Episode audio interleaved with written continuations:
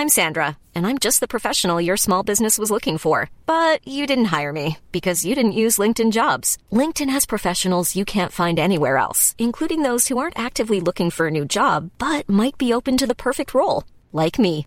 In a given month, over 70% of LinkedIn users don't visit other leading job sites. So if you're not looking on LinkedIn, you'll miss out on great candidates like Sandra. Start hiring professionals like a professional. Post your free job on linkedin.com/people today.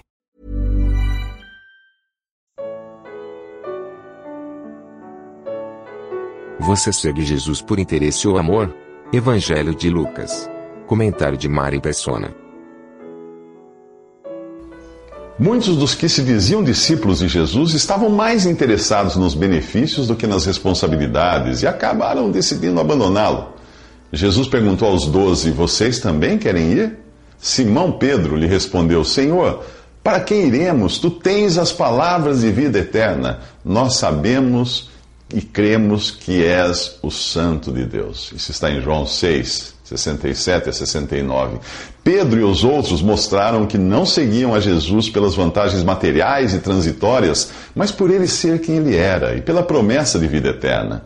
Porém, para mostrar que podem existir falsos discípulos, Jesus revelou: Não fui eu que os escolhi os doze? Todavia, um de vocês é um diabo.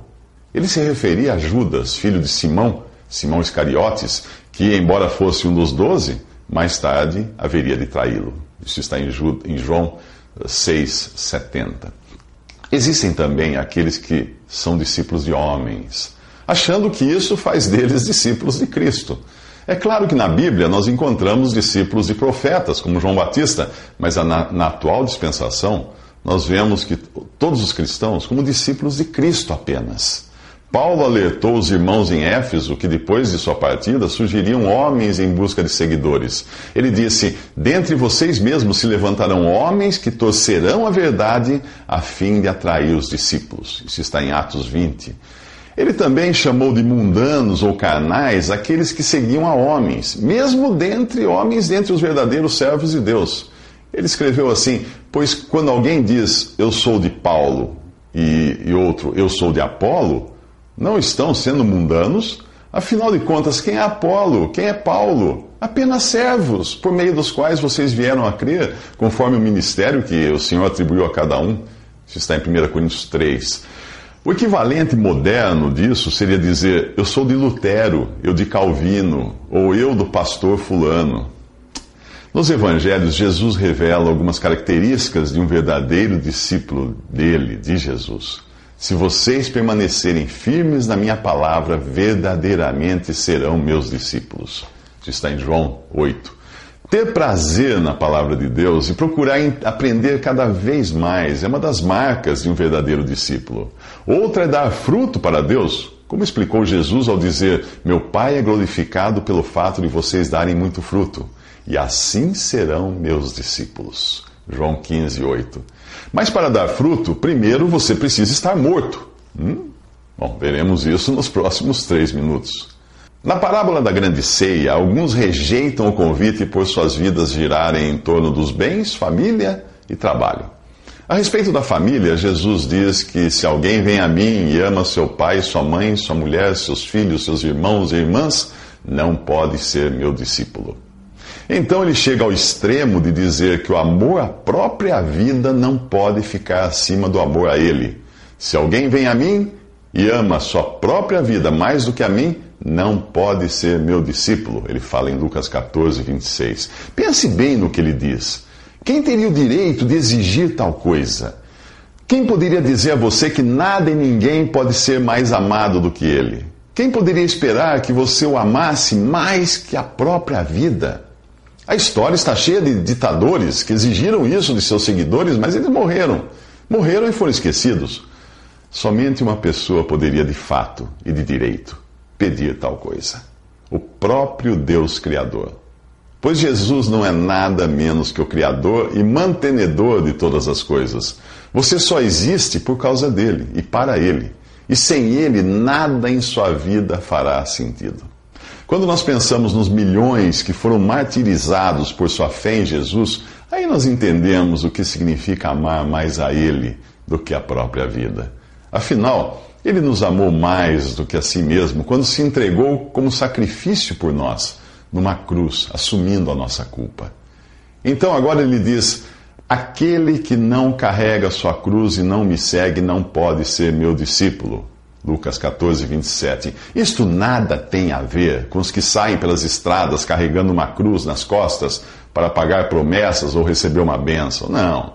Com Deus não se faz barganha. Mas há quem interprete esse carregar sua cruz como algum sofrimento, uma doença, um problema que, que o ajudaria a limpar seus pecados.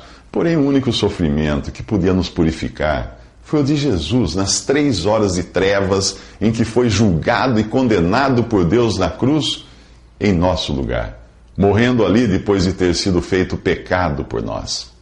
Carregar a própria cruz significa considerar-se morto para a vontade própria, para então seguir a Jesus. Há dois mil anos, quem visse um condenado carregando uma cruz a caminho da execução, certamente diria: aquele já era, está morto. Ninguém iria perder tempo perguntando a ele se ele queria comprar um campo, uma junta de bois ou casar-se. A cruz era a morte certa.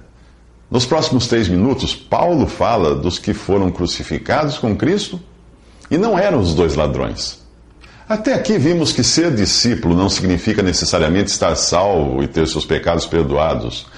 Muitos dos que se declaram cristãos ou discípulos de Cristo nunca se converteram. Do mesmo modo, há cristãos verdadeiramente salvos pela fé, mas que estão longe de serem verdadeiros seguidores de Jesus na vida diária, no dia a dia, na prática, preferindo seguir suas próprias vontades. É desses que Paulo fala que são salvos de mãos vazias em 1 Coríntios 3, versículo 15. Lá diz assim: Se o que alguém construiu se queimar, esse sofrerá prejuízo, contudo será salvo como alguém que escapa através do fogo. Jesus falou também de cada um carregar sua cruz, e não estava falando da cruz que ele levou, e sim de cada um considerar-se morto para esta vida. Os Gálatas haviam se esquecido da cruz nesse sentido e tentavam manter-se salvos por seus próprios esforços. Por isso, Paulo pergunta a eles: Não foi diante dos seus olhos que Jesus Cristo foi exposto como crucificado? Gálatas 3, 1. Se Cristo tinha sido crucificado e com ele o nosso velho homem, como eles podiam achar que iriam melhorar a carne por meio de regras de esforço próprio? Para mostrar que é só pela fé que nós somos salvos e andamos em novidade de vida, Paulo afirma: Fui crucificado com Cristo. Assim já não sou eu quem vive, mas Cristo vive em mim. A vida que agora vivo no corpo, vivo-a pela fé no Filho de Deus, que me amou e se entregou por mim. Gálatas 2:20. Em seguida, ele mostra a posição que o crente deve ocupar. Os que pertencem a Cristo Jesus crucificaram a carne com as suas paixões e os seus desejos. Isso está em Gálatas 5:24. Portanto, que eu jamais me glorie a não ser na cruz de nosso Senhor Jesus Cristo, por meio da qual o mundo foi crucificado para mim e eu para o mundo. Gálatas 6,14. Cristo foi crucificado por mim eu fui crucificado com Cristo. Crucifiquei minha carne com suas paixões e desejos. O mundo foi crucificado para mim e eu fui crucificado para o mundo. Cinco vezes a cruz é aplicada nesta carta aos Gálatas, uh, aplicada ao cristão.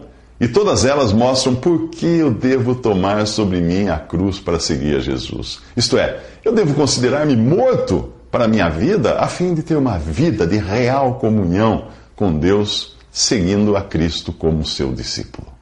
Agora você entendeu o que significam as palavras de Jesus quando diz: Aquele que não carrega sua cruz e não me segue não pode ser meu discípulo. De Lucas 14, 27. E se o mundo foi crucificado para mim e eu para o mundo, seria correto eu viver em função das coisas terrenas que são prometidas por alguns pregadores da prosperidade? Veja a resposta nos próximos três minutos. Se você foi a Cristo em busca de uma vida mansa e próspera neste mundo, provavelmente você foi enganado pelas promessas de um pregador do Evangelho da Prosperidade. O mesmo falso Evangelho foi pregado pela serpente no Éden, e oferecia tudo o que parecia agradável ao paladar, era atraente aos olhos e desejável para se obter discernimento. Isso está em Gênesis 3, 6. Foram essas também as tentações usadas pelo diabo ao sugerir que Jesus transformasse pedras em pão para agradar o seu paladar, ao encher os seus olhos com todas as riquezas do mundo e ainda insistir que saltasse do ponto mais alto do templo para fazer prova de Deus. Em sua primeira epístola, João nos exorta a não irmos atrás das coisas terrenas, como essas prometidas pelos pregadores da prosperidade. Ele diz ali: Não amem o mundo nem o que nele há. Se alguém amar o mundo, o amor do Pai não está nele. Pois tudo que há no mundo, a cobiça da carne, a cobiça dos olhos e a ostentação dos bens, não provém do Pai, mas do mundo. O mundo e a sua cobiça passam, mas aquele que faz a vontade de Deus permanece para sempre. Isso está em 1 João 2, de 15 a 17. Esses pregadores da prosperidade apoiam suas promessas, principalmente no Antigo Testamento, pois para Israel Deus prometeu sim prosperidade terrena, mas nunca bênçãos celestiais. Para a igreja, porém, a exortação é que, tendo o que comer e com que vestir-nos, estejamos com isso satisfeitos. Os que querem ficar ricos caem em tentação e armadilhas e em muitos desejos descontrolados e nocivos que levam os homens a mergulharem na ruína e na destruição. Pois o amor ao dinheiro é a raiz de todos os males. Algumas pessoas, por cobiçarem o dinheiro, desviaram-se da fé e se atormentaram a si mesmas com muitos sofrimentos. Isso Paulo escreve em 1 Timóteo 6,8. Pregadores assim certamente prosperam eles próprios, eh, pregando um falso evangelho que apela para o ventre, a ganância e a ambição do ser humano. Paulo já alertava contra isso ao dizer que há muitos que vivem como inimigos da cruz de Cristo. Quanto a estes, o seu destino é a perdição. O seu Deus é o estômago e tem orgulho do que é vergonhoso. Eles só pensam nas coisas terrenas. A nossa cidadania, porém, está nos céus, de onde esperamos ansiosamente o Salvador, o Senhor Jesus Cristo. Isso está em Filipenses 3, 18 a 20. Portanto, esqueça a ideia de que seguir a Cristo seja fácil em um mundo cujo príncipe é Satanás.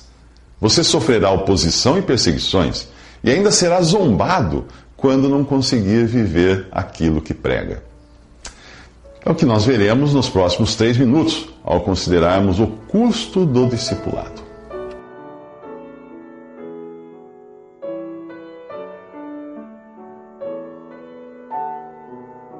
Visite respondi.com.br. Visite também 3minutos.net.